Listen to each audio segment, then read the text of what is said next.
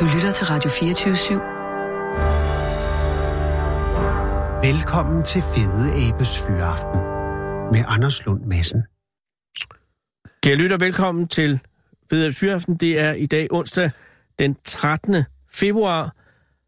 Vi er i gang øh, ved, øh, kan sige, vores store øh, vinterferiegave til lytterne, i det, at det er lykkedes at få professor i plantefysiologi øh, Miki Palmgren fra øh, Københavns Universitets Science Fakultet, det der hed Lampe Højskolen i gamle dage, til at gennemgå de 40 fedeste planter.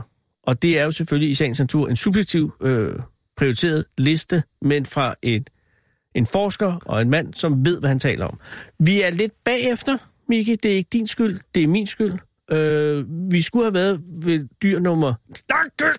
Plante nummer 19, øh, men vi er ved plante nummer 27.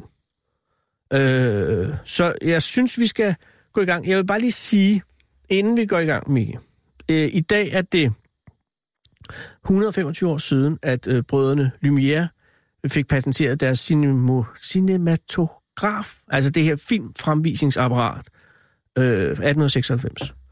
Øh, og tiden har der jo været film, film, film og film. Men planter har jo sjældent, for mig at se, spillet så stærk en rolle på film, som for eksempel dyr og mennesker. Men der er dog øh, plantefilm derude.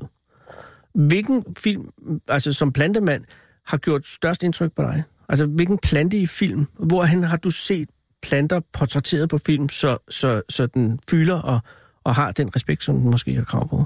Om overhovedet.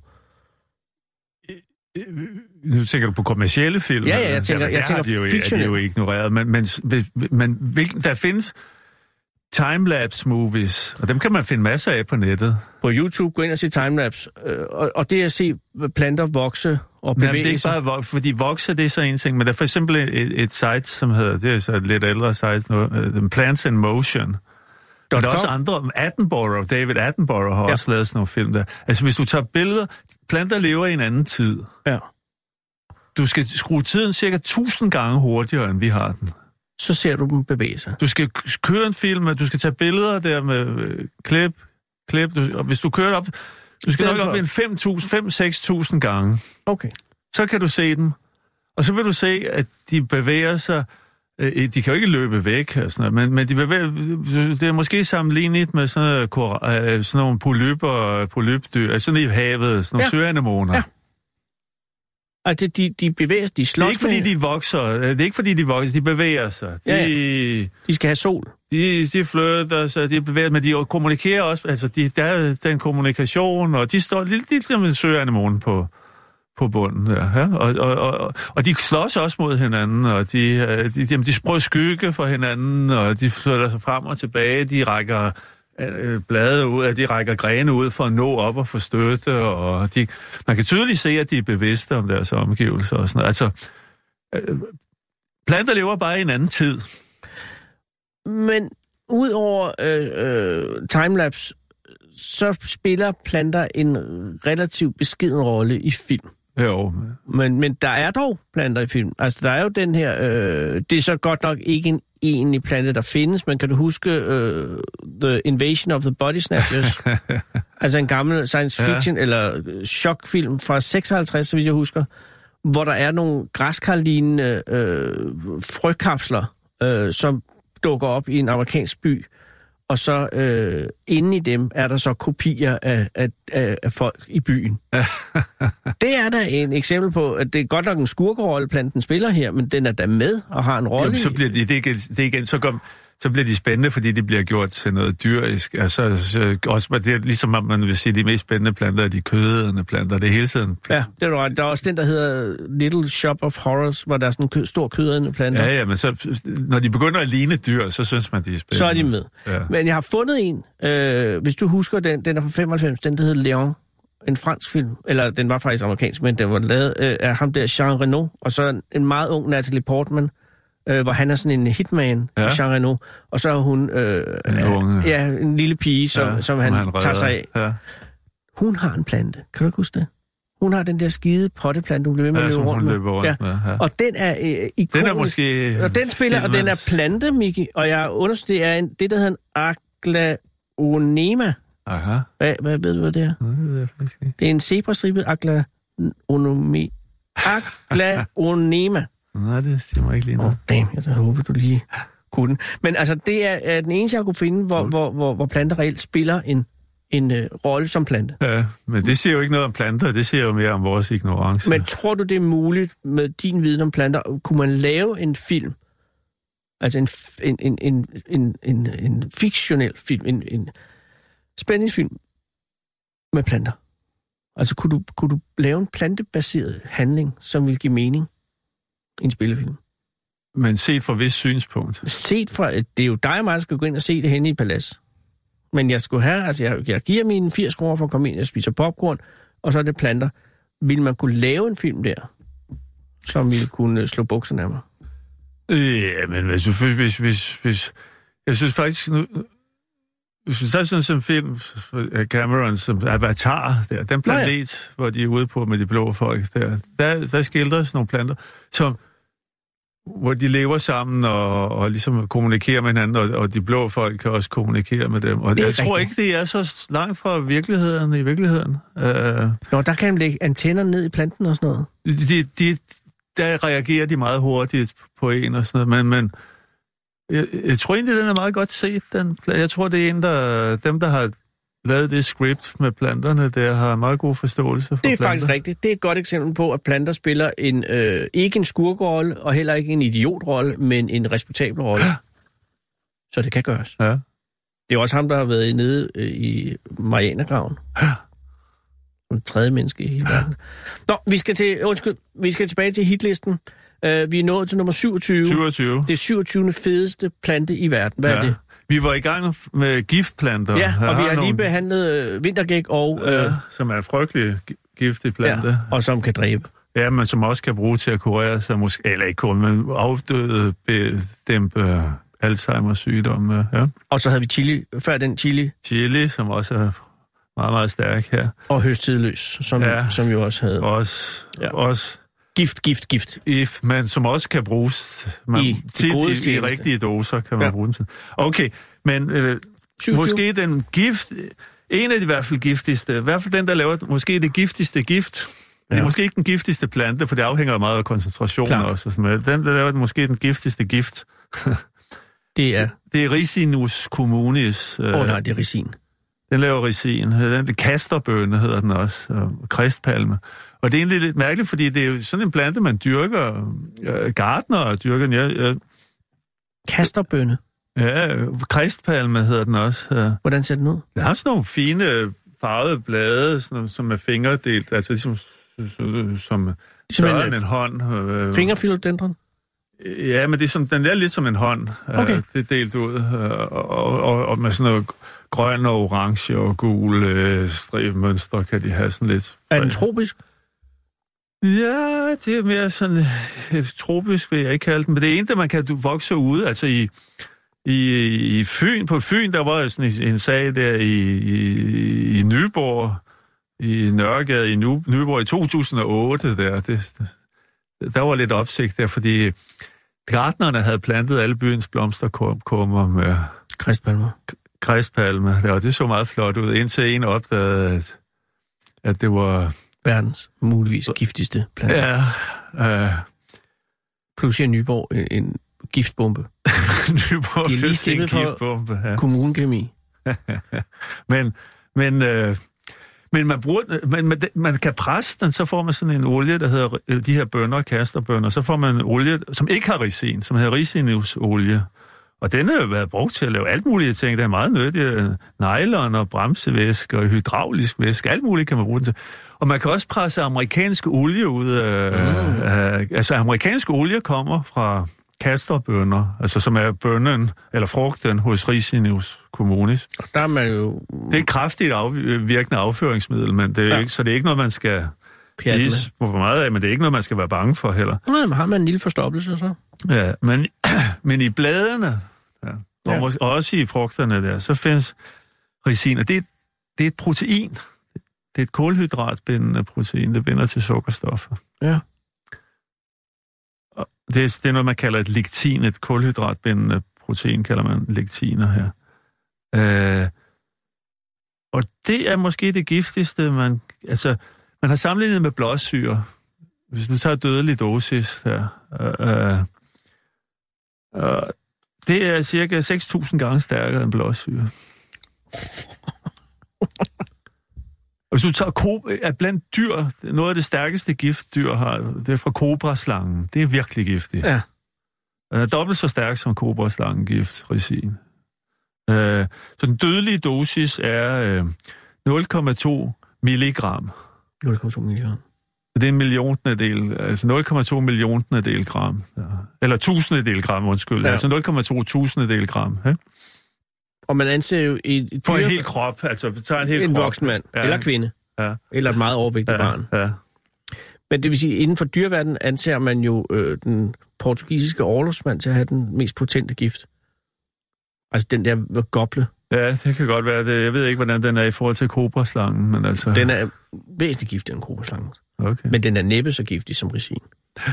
Det var også resin, de brugte i uh, Tokyo i undergrundsbanen. Jo, det var det. Og paraplymordet der på paraplymordet. Georgi Markov på en bro, der var i Bulgarien, tror jeg det var. Der han blev stukket med paraply. Og han skulle aldrig have 0,2 milligram. Han, Bum, så lå han der. Ja, og der blev også sendt... Øh, I 2013 blev der sendt som brev til Barack Obama med resin, men som han ikke åbnede, altså som ikke nåede frem. Ja. Men fanden Det blev testet positivt. Det var også en amerikansk senator, som fik den. Ja. De fik det og kom bare ikke frem. Det var også det, man ledte også efter resin, da man var i Irak, altså ledte efter, når man skulle Saddam Hussein var blevet styrtet. Der.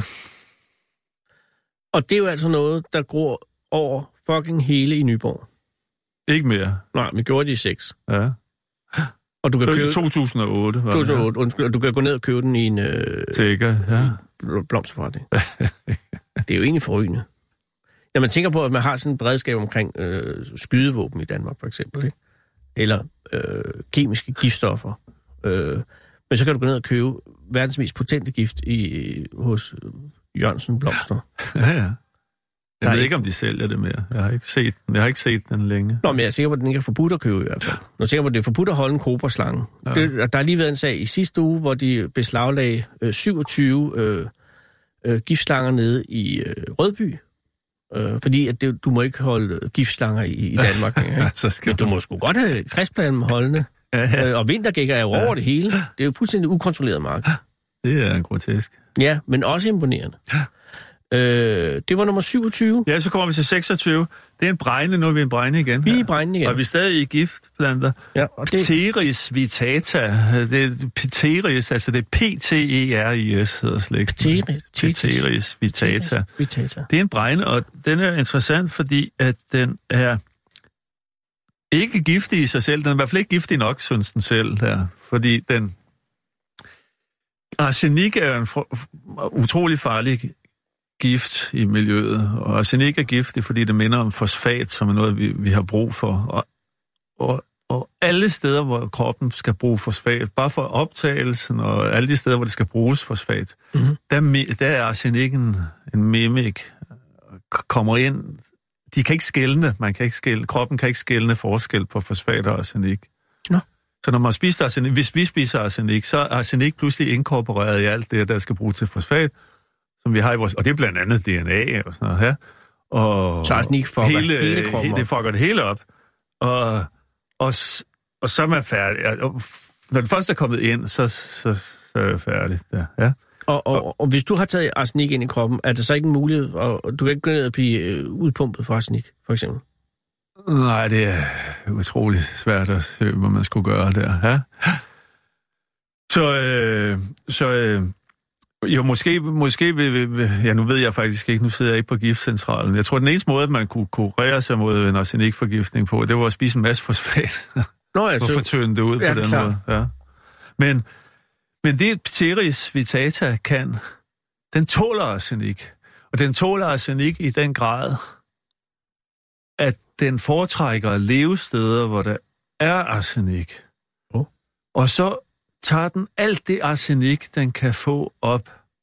Den gemmer det, den, det flyder ikke bare rundt i, den gemmer det inde i sådan noget rum i sig. Ja. Den kan tage det op, og så opkoncentrere det i sådan noget, i sin vaku- som vakuoler. Hvad? I arsenikrummene. Ja, sådan noget vakuole hedder det. Der kan den opmagasinere sit arsenik. Og så fravær en plante, som ikke var særlig beskyttet, fordi den ikke alt selv af naturens vej havde fundet på at lave en gift. Nå, gud, så napser den Så arsenik. har den napset arsenikken og nu gjort sig selv til en af de mest giftige planter. Og hvor finder man arsenik i, i naturen?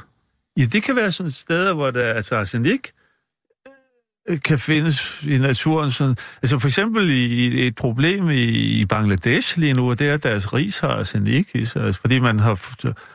Når man skulle hjælpe dem, med, med, da, da vandet i Ganges blev for forurenet, så skulle man hjælpe dem med at hive grundvand op fra lave brøndene. Ja.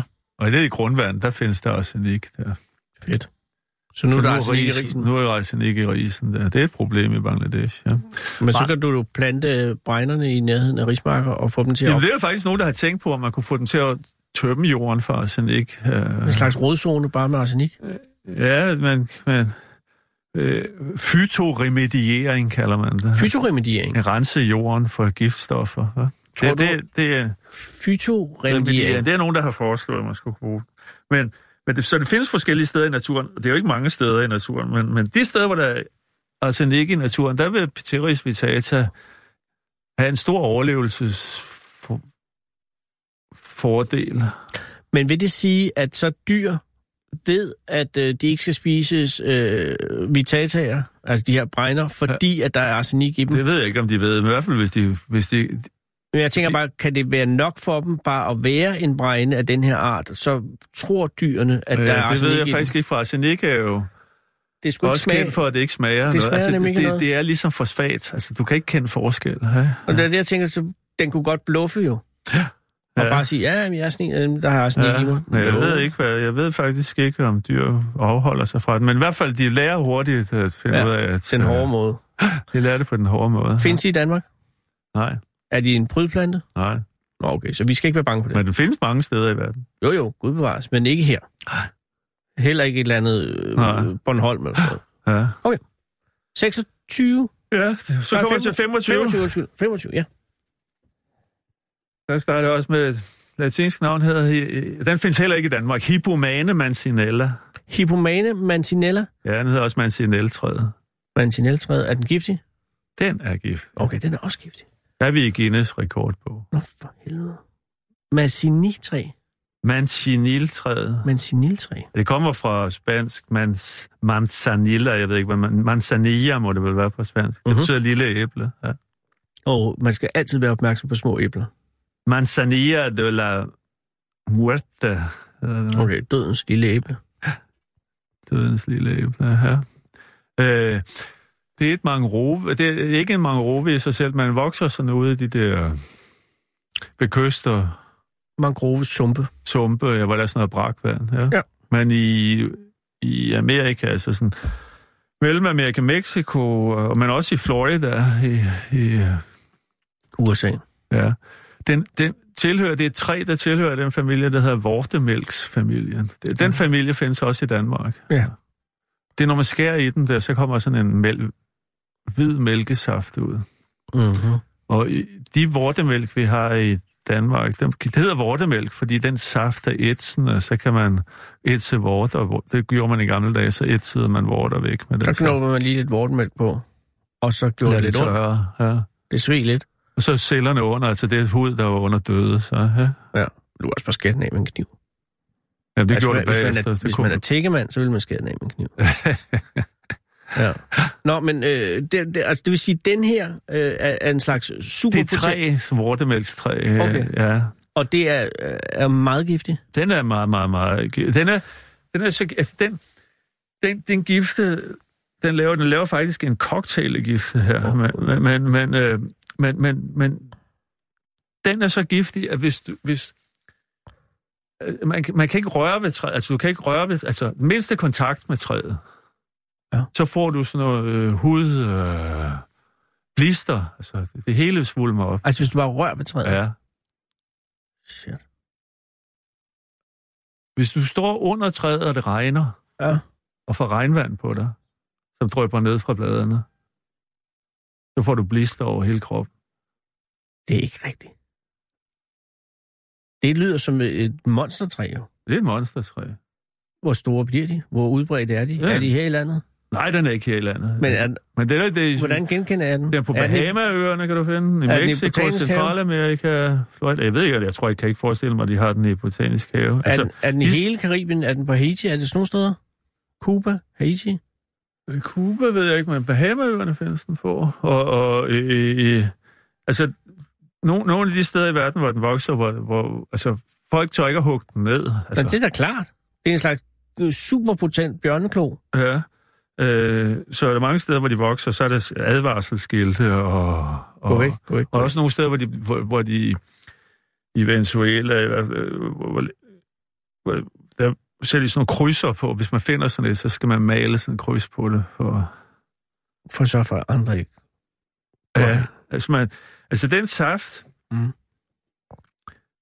Altså, og hvis man brænder træet, altså, hvis man brænder træet, Ja. den røg, der kommer fra træet, den kan gøre en blind i, i, ikke helt blind, altså den tre dage, tre dage, hvis man får sådan en, For røg i øjnene. får lidt røg i øjnene, Jamen, det er jo et kan du ikke se træ. i tre dage der. Ja. Man har prøvet, øh, det ved jeg så ikke om er rigtigt, men altså folk siger, at, at den kan, hvis du kommer en, dråbe den der saft på, på en bil, altså på en bil, altså den ætser lakken. Det også, altså, den, Hvorfor er den så giftig? Altså, hvad er, hvad er der sket mod den, som gør det så nødvendigt? det, det er en super hudirritation. Ja. Men, men hvad, er, hvad er motivet fra plantens side? Men det er jo beskytte sig. Jo, jo, men jeg mener, det her ikke er bare så den. ekstremt. Ja, det er, det har fundet en god Det skal jeg da love for. Ja. En af de stoffer, der findes, og det er så et langt navn her, det hedder 12 deoxy, 5 hydroxyforbol, 6 gamma og 7 alfa-oxid. Det er, Det er et af de gift, man har fundet fra den her. Og hvis man siger det kort, det er en forbolæster. forbruglister. Hvis jeg nu skulle have haft en anden plante i stedet for den her Ja. Hippomane mancinella, så havde så var krotonplanten. Krotonland. Den er også supergiftig, og den er også... Øh, og det er lidt det samme, og det er lidt fra den samme familie, laver også noget saft. Og den har også sådan en anden forbolæster, hedder det. Forbruglister, ja. Forbol, altså P-H-O-R-B-O-L, det hedder forbolæstre. Det er sådan nogle irrita- irrita- altså de irriterer, de, man ved biokemisk, hvordan de virker, de, de reagerer med et protein, som hedder fosfolipase C, men, men, men de er enormt irriterende. Det er lidt ligesom en, jeg gik i klasse og, med. og, og der, hvor den for krotonplant, hvis jeg havde snakket om den, den er så ikke med i listen her. Man forkorter dens forbrug, den har en forbrulæster, som hedder tetra decanoyl forbolacetat. Men den hedder også TPA. Den er brugt enormt meget i cancerforskningen. Ah, Og vi sætter en lille bitte smule ind i en mus, ja. TPA. Ja. Ikke sådan, at du breder det ud på huden. Men nej, nej, ind i musen med det. ind i musen med det. Er det rektalt eller indsprøjtning? Det kan være ligegyldigt princippet, hvordan du sætter det ind. Det er steder, der er i kontakt med TPA. Mm. Det, kroppen har meget, meget svært ved at bryde det ned, og det vil sidde der og irritere, og irritere, og irritere, og irritere cellen, Mm. indtil det bliver en cancer. Shit, Så den giver cancer. det er jo vanvittigt. Så hvis du ikke dør øjeblikkeligt, det er vel øh, jeg gætte på med mancineltræet, at hvis du ikke dør øjeblikkeligt af det, så får du cancer af det nogle år efter. Men hvis man udrydde, hvis man kunne udrydde det her, det her, den her plante. Mm. ville verden så ikke være et bedre sted? Og det lyder som, det lyder som bare Man skal bare holde sig fra den. Jo, jo, men det er et Den bedst af en vokser ude i mangrove Ja, ja, men den kan jo der? brede sig, Mikkel Nej, Palmgren. den vokser kun der, hvor der er mangrove der. Ja, hvad skal man der? Men hvad, ligesom man, der, der er jo en, Den er ikke interesseret i at blive spist, det er der ingen planter, der skal vil. love for den, ikke? Men der er jo en standard diskussion om, hvad der vil ske, hvis man udrydder myg, for eksempel. Ja. Ikke? Den, den har ikke rigtig nogen funktion. Øh, fordi at der vil andre insekter ville tage dens plads, hvis den forsvandt. Ja. Men på samme måde, hvis man udrydder masinellertræet, Ja. verden ville vel, altså... Den, den, hvad gør den er godt? Er der nogle dyr, der lever i den? Er Der der er nogen? sikkert en økologisk funktion ude i mangrove Nå, det kan man da håbe på. Jeg synes, det lyder forfærdeligt. Men man skal holde sig fra den. Er den i botanisk have?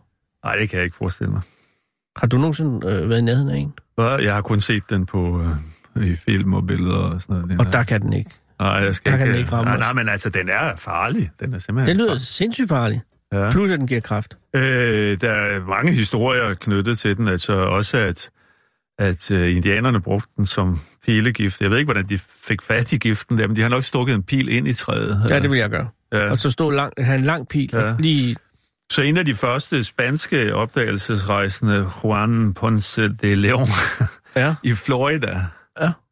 De var i krig med indianere. De blev angrebet af indianere, han døde af... Så løb han lige ind i sådan en der? Han fik en pil på det, ja, med den her. Jamen, det er jo et, et ekstremt farligt... Bare et lille strejfsår, og så var han færdig. Ja. Men det er det. Og er det en, der, der, der hvert år dræber mennesker? Det må det jo være. Nej, det er faktisk meget Nå. få tilfælde af, hvor, Altså for folk er, altså der hvor den er, er folk bange for den. Altså man holder sig fra den. Men hvis det regner, man står inde under den? Ja, det gør man ikke, for den vokser ud i de der mangrove. Ja, men jeg tænker bare, man er dum Man skal turist. ikke ro ind i den der, nej. Og, og så, fuck it. Men den har fået en øh, 24. plads? 25. 25. plads? Nummer 24, og det er den sidste giftplante, jeg har på listen her, for jeg synes, efter de der små uanselige planter, så, så synes ja. jeg, at giftplanterne var meget sjove. De er også tit meget uanselige, der, men, men, men de er jo imponerende, at de kan være så giftige. Ja, man kan ikke forestille mig, at noget kan være mere imponerende end det tre, vi lige har hørt om. Ja, men 24, den har jeg sådan et personligt forhold til. Det er Cicuta virosa, og den hedder også gifttyde. Mm. Hmm. Tyde, det er sådan noget skarntyde, det er også en, det er skærmplanter, som er giftige. Det er ja. gift. Den er dansk. Det er Danmarks giftigste plante. Gifttyden. Ja, det er Danmarks giftigste plante. Hvor vokser den henne? Den vokser i Lyngby Åmos, hvor jeg gik som dreng. Ja. Jøsses, der er jo også gået. Nå, okay. Hvordan ser den ud? Det er en skærmplante. Den ligner sådan en kørvel. Den ligner skvallerkål, men den er mere delte blade. Den er meget, meget fint delte blade. Så hvis man er ubegavet indsamler af, af skvallerkål til spisning... Nej, den vokser i sumpen. Altså, den vokser okay. derude i sumpen. Okay. Det er en sumpplante. Så skal gå ud i sumpen. Og den altså, den hele planten er giftig, men den måske giftigste del, det er sådan en jordstængel. Den har sådan en, en slags en lille opsvul med jordstængel. Som om vinter eller om sent på efterår, så giver den sig til at flyde der. Der løsriver den sig fra jorden. Så kan den flyde rundt i mosen eller søen der. Ja. Og nå på den anden bred. Det er en måde, den kan... Og så kan den få rod der senere og, og, og, og spire der. Jordstænglen der, den skal, hvis man skærer den igennem, så, og det har jeg gjort, så kommer sådan en gullig saft ud, uh-huh. som, som lugter virkelig dårligt. Der. Ja. Ja, hvad? Ja, sådan en kvalmende lugt. Ja. Uh-huh. Og den kan man se skyllet op på bredden. Og jeg har også set, i Gentofte Sø har jeg også set, der, der vokser den også. Altså, så har du set rodstængler skyllet op? Skyllet op, men jeg også kan se den så senere på, på, øh, sommer, på sommeren og på sommer, så kan man se dens blade, og også dens skærme. Den lever sådan en skærmplante, den kommer op der.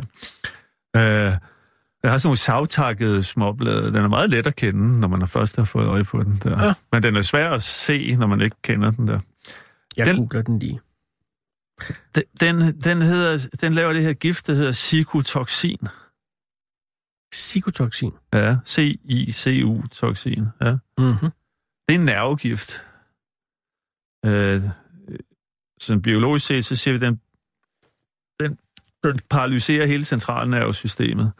Den, den binder til et, et protein inde i nervesystemet, som hedder gamma-aminobutyrssyre-receptoren. Det er GABA-receptoren. Og det får hele nervesystemet til at kollapse. Det er en, så det er en ren nervegift. Og det er jo også en af de mest ubehagelige måder at komme fra. Ja. Øh, da jeg, og det var måske så forløb, det var det, en af de grunde til, at jeg blev interesseret i planter, var måske gifttyde. Fordi før jeg var interesseret som dreng, i, i, blev interesseret i planter, der var jeg sådan en lille kemiker. Der havde sådan en lille laboratorium derude i min, vores bryggers, ja. hvor jeg samlede grundstoffer og prøvede at opløse dem, og og var meget fascineret af gift. Og så hørte jeg om den her gift, og det var den giftigste. Skal man være, og det kan jeg jo spørge dig om nu, du er 62, skal man som forælder være opmærksom ved sin Og det vidste søn? mine forældre selvfølgelig ikke. At, så gik jeg... Hvis man er meget fascineret af gifte, er det, ja, det ikke der, man, ikke man får en skolepsykolog ind over? De sagde ikke noget. Det sagde du ikke noget? Nej, nej. Godt. Vores brygger stod lige ved siden af køkkenet der. Så stod jeg ude i køkkenet der. Eller i brygger, så ja. der. Vi, hvor vi også havde olie fyret og sådan noget. Ja, så stod jeg der og og rod. Og så havde jeg jo hørt om den her gift, og så fandt jeg den jo i... Åmosen. I Lyngby Åmos. Ja. Og så... Jeg havde mange gifte i min samling. Jeg samlede kemikalier. Der. Det er for Og så læste jeg, den her gift, psykotoxin, var meget holdbar. Altså en holdt. Altså, man kunne tørre de der jordstængler, så ville de stadigvæk være... Okay. Øh, Giftige? Ja, så jeg, jeg samlede sådan nogle... Jeg havde var lidt forsigtig der. Jeg havde lidt respekt for dem. Jeg samlede, jeg faldt sådan nogle jordstængler der. Ja. Og samlede sammen. Og så, så kogte jeg den ja, over min... Bunsen brænder. Ja, det var så ikke en bund, som det var sådan en sprit Nå, brænder der, jeg havde der. Men med sådan en asbestplade, hvor det stod på der. Ja, så kogte jeg den. Ikke for stærkt der, men sådan, så det blev møre der. Og så, så pressede jeg de der øh, to vand, de havde kogt. Jeg pressede også så jordstænglerne ned i det der vand der. mm-hmm. Jeg har vel været 14 år eller sådan noget. Ja. hold da kæft. Og så havde jeg så en flaske med psykotoxin. Ja. Og den flaske øh, kunne vel have taget livet af en del mennesker? Jeg kunne have dræbt en ko, og ja, men altså en hest, øh, mange heste måske. Ja, okay. Jeg var, for, jeg har meget respekt for, det var ikke sådan, jeg var tosset, helt Nej, tosset. men du har tosset. verdens, en af de mest potente ja, ja, ja, giftstoffer jeg- stående på Jeg synes, hylden. det var super spændende jo, ikke? Ja, det tror jeg nok. Øh, og så havde jeg så... Havde du nogen venner på skab- det her tidspunkt? Eller var du meget alene? Nej, men jeg havde en anden, Peter Holm, og en kammerat. Det, vi synes, det var meget. Han synes, Så han, byttede Der gift? fik jeg respekt. Nej, han, han turde ikke have, men han fik vel lidt respekt der. Men altså, så havde jeg sådan en flaske der med psykotoxin. Ja, Og så satte jeg jo så også et dødning i hovedet på som advarsel, ikke? godt. Og så stod den så i, ved siden af køkkenet der i sådan en lille øh, mit kemikalieskab der, ikke? Ja. Det var galt, det var jo, det synes jeg var sjovt som dreng, og så havde jeg nu et, hvis, Jamen det fascinerende, Mikke, er jo, du kunne lige så godt bare have taget en flaske og hældt et vand i og sat et dødninghoved på. Så havde det jo været det samme, ikke? Altså oplevelsen har været det samme, men for dig er det vigtigt, at det er den rigtige. jamen det var, havde jeg en flaske psykotoxin. Ja. Den havde jeg som 14-årig. Hvor endte den flaske henne? Ja, og den lad blev være at sige, at du ikke vidste, hvor den, hvor, ved, hvor den blev fordi så bliver jeg bekymret. Men faktisk så holdt min kemikaliesamling, jeg havde nemlig en kemikaliesamling med mine grundstoffer der, den, den blev stående lang tid efter, at jeg flyttede hjemmefra, men blev bare, bare pakket ned. Men så blev den afleveret på, på sådan en giftcentral der senere. Så der er identifi... fi- Cito- Siku- Sikotoxin. Cytotoxin. Det er jo vanvittigt. Men også fascinerende. Ja, ja, men nu er det min, begge mine forældre døde, så jeg har ikke sagt det til dem. Nej, nej, de Nu- døde så naturlige de, ved, de vidste ikke, de vidste, nej, det var ikke grund af det. men de vil ikke, de, vil, de, ikke, de fik aldrig at vide, at jeg Nej, havde der er ting- psykotoxin. Så der er noget drenge, man kan have der, som har, forældrene du, ikke ved. Ja, har du haft nogle søskende? ja. ja. Øh, store eller små? Jo små. Ja. Okay, så du var storebroren. ja. Så var der nogle af dine små søskende, som... Øh, Nej, dem fortalte jeg ikke om. nej, Det var og der, var, var der nogle af dem, som fulgte i, i, i samme fodspor? Ja, min bror var- blev også biolog. Der. Okay. Ja. Men, Men han- øh, Han var ikke giftentusiast på samme måde? det, var, det var før, det var, han, var meget, han var fire år yngre end mig der, så han var ikke interesseret i kemi dengang. Jeg var, jeg har nok været mindre end 14 år i virkeligheden, for det var der, jeg var, jeg har måske været 13 år. Ja, det var du, du lavede 12-13 år. giftstoffer, da du var 13 år? 12-13 år, ja. ja. Shit. Nå, men det er godt, at du havde styr på det. Jeg synes, det var fa- Jamen, det er fascinerende. cool, cool at have en flaske psykotoxin. Og havde du nogen idé om, hvorfor du havde den? Nej, det var bare for... Det var for at have den. Ja. Ja. Og nu er den destrueret. Ja. Det var nummer 21. Nej, det var nummer 22. To- Nej, det var nummer 23. Det var 24, Det var var de 24. ikke noget så langt her. Nej, nej, vi, vi skal til 23 nu. Ja. Og det, og det er meget spændende, det her.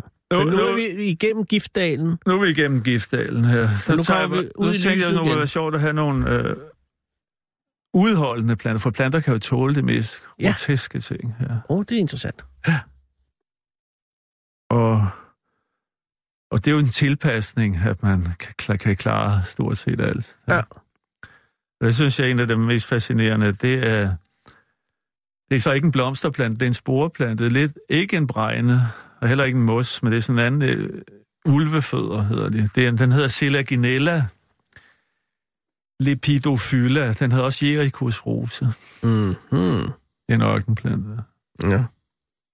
Den tåler total udtørring.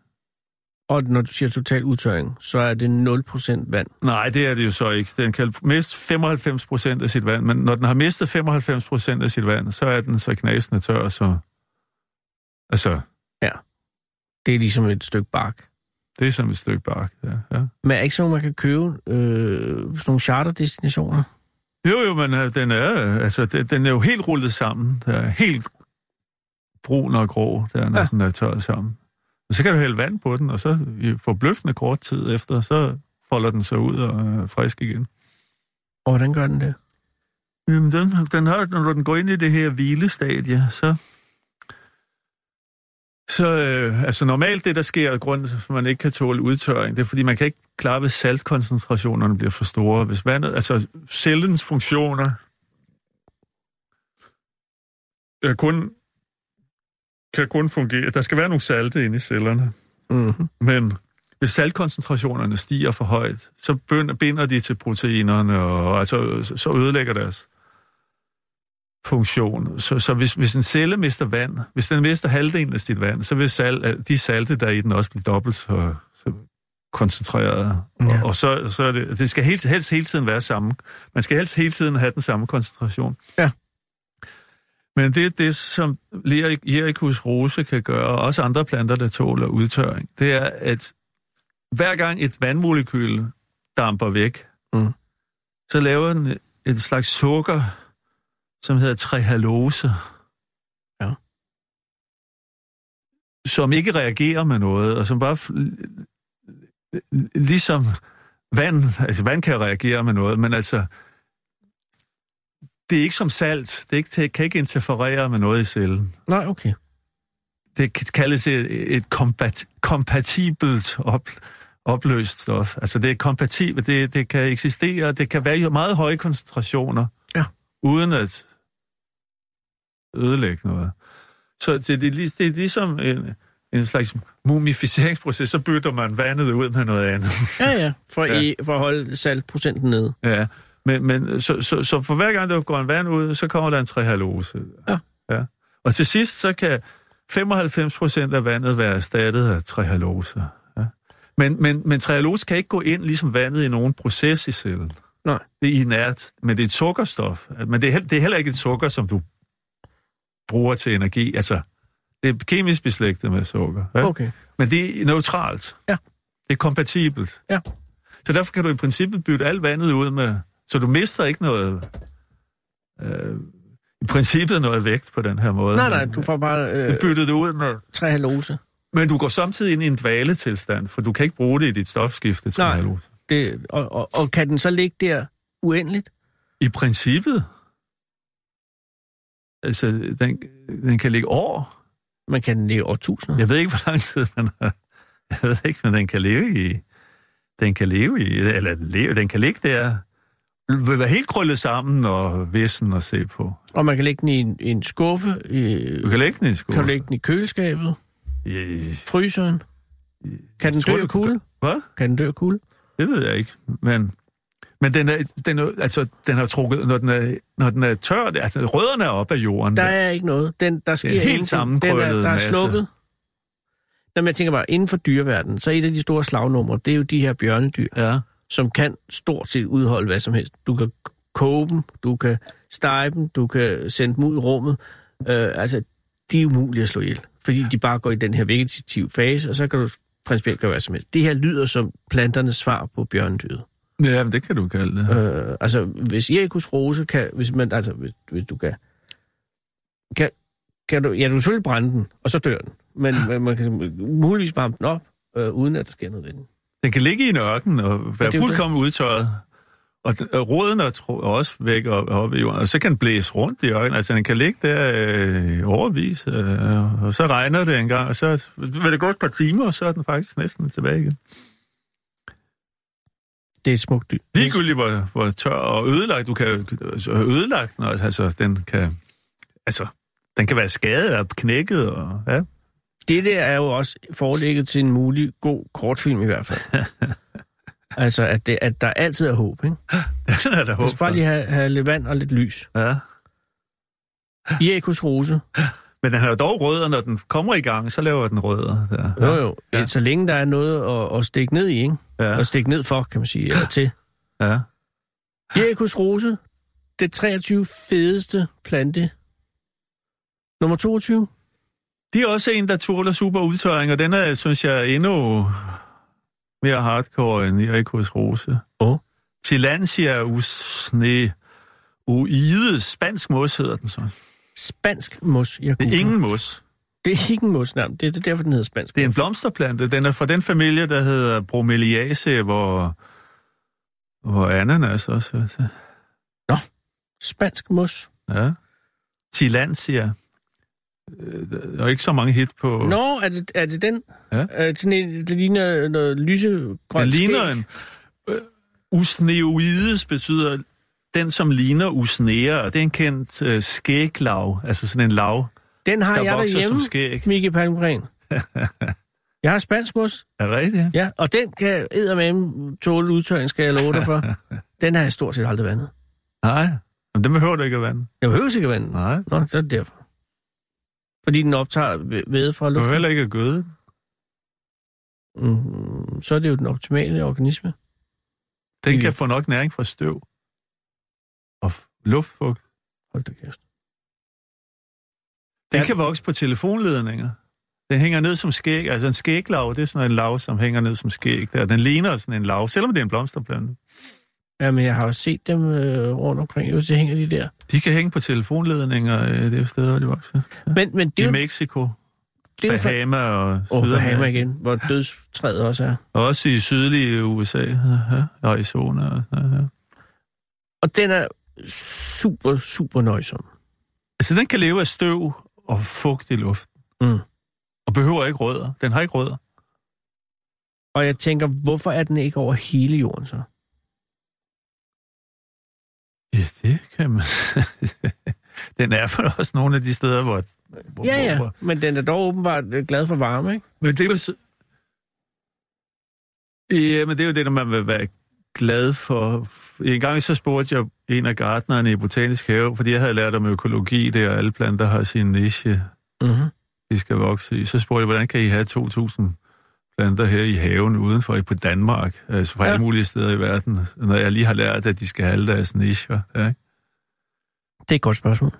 Så sagde gartnerne, men det er, altså alle planter skal have vand og næring og, og lys, så er de glade, øh, så du kan holde liv i en hver plante. Det eneste, det handler bare om øh, og konkurrence. Altså hvis der kommer en, hvis du har sådan en, en plante, ørkenplante, som du dyrker, den kan i princippet vokse i botanisk have, men når der så kommer en skvallerkål, Ja. så er den lost, fordi skvallerkålen kan klare sig bedre. Ja. Og det er en konkurrence hele tiden. gar- det er der gardneren kommer ind i billedet. Ja. Så hvis du fjerner ukrudtet, og sørger for, at de får næring og sådan noget, så kan du i princippet dyrke planter, næsten alle planter, hvis du bare passer på dem. Ja. Men det vil sige, at grunden til, at der ikke er spansk mos over hele jorden, er, at der i andre miljøer er Planter, der klarer sig bedre. der, der er mere effektive. Fordi den har svagheder, åbenbart. Nej, den, den vokser, vokser langsomt. langsomt. Ja, og, og, og den er og måske også øh, modtaget over for sygdomme. alt muligt kan der være. Ja, Ja, ja. ja. Der er omkostninger ved al tilpasning jo. Men hvis det er rigtig tørt, og, og det eneste sted at vokse er en telefonledning, så Så ringer man til spansk mos. Er den oprindeligt fra Spanien? Hvor nej, den den findes i, i, i den nye verden. Jeg, har- jeg, ved, jeg tror ikke, den findes i Spanien. Nej, nej. Men det hedder også den spanske syge, så den må heller ikke fra Spanien. Øh, og, øh, men det er meget sjovt biologisk med den, at, at de steder, hvor den vokser der, Ja. så har den sin lille økosystem. Nu vi snakker om økologi, der kommer sådan et økosystem for selv. Der er nogle dyr, der lever i snart flagermus og, og rotter, og der findes nogle arter, som, Nå. som lever i spansk mos. Så den... Øh, Den skaber et miljø, og nogle æderkopper også, som... som det skal den ikke gøre hjemme hos mig. der, er en æder, der er en hoppende æderkop, som ikke laver net, men som hopper over de dyr, den spiser, der, insekter, den spiser. Spansk uh, Pellegrina tilantia, altså nu hedder den tilantia usneoides, den her, og, Pellegrina tilantia findes kun en æderkop, springæderkop, der kun findes på islandsk, eller ikke islandsk, men spansk mos, ja. det er en imponerende specialisering. Og en værdig øh, plads nummer 22. Ja. Øh, plads nummer 21. Ja, så er vi stadigvæk i USA, men den mere den sydlige del af den nye verden, det er Kinopodium Quinoa. Quinoa, er det quinoa? Quinoa, ja. Er det bare quinoa? Altså, quinoa. Nå, nå, nå, men ikke bare. Men det er den nede fra brusen. Ja, ja. Hvad er der med den? Quinoa, tror jeg, jeg lært mig det udtales. Quinoa. Ja. Jamen, det er sådan noget, der er meget godt at vide. øh, Quinoa kalder vi den. Ja. Men, men uh, quinoa hedder den rigtigt. Quinoa. Jeg Quinoa. googler lige. Øh, hvordan pokker- Q-U-I-N-O-A. Ja. Ja, men jeg får bare en masse øh, retter op. Hvordan ser planten ud? Du skal se på Kinopodium Quinoa, hvis du skal have planten. Ja. C-H-E-N-O Podium. Ja. Mm, ja, så. Kinopodium betyder gåsefod. Den er fra gåsefod-familien. Hold da op, den er flot. Den får sådan nogle røde frugt, øh, Ja, det røde, ligner forskellige farver. noget persille, hvor der i stedet for persille er en masse små røde øh, Ja. knopper. Meget flot. Hvorfor er den en 21. plads? Jamen, det er en af de, vores, de ældste kulturplanter. Altså, nu er det, det er jo ikke en, der har været kulturplante i Europa og Asien, men Nej, nej, i Sydamerika, Sydamerika var Sydamerika. en af de tidligste kulturplanter, og der i Andesbjergene.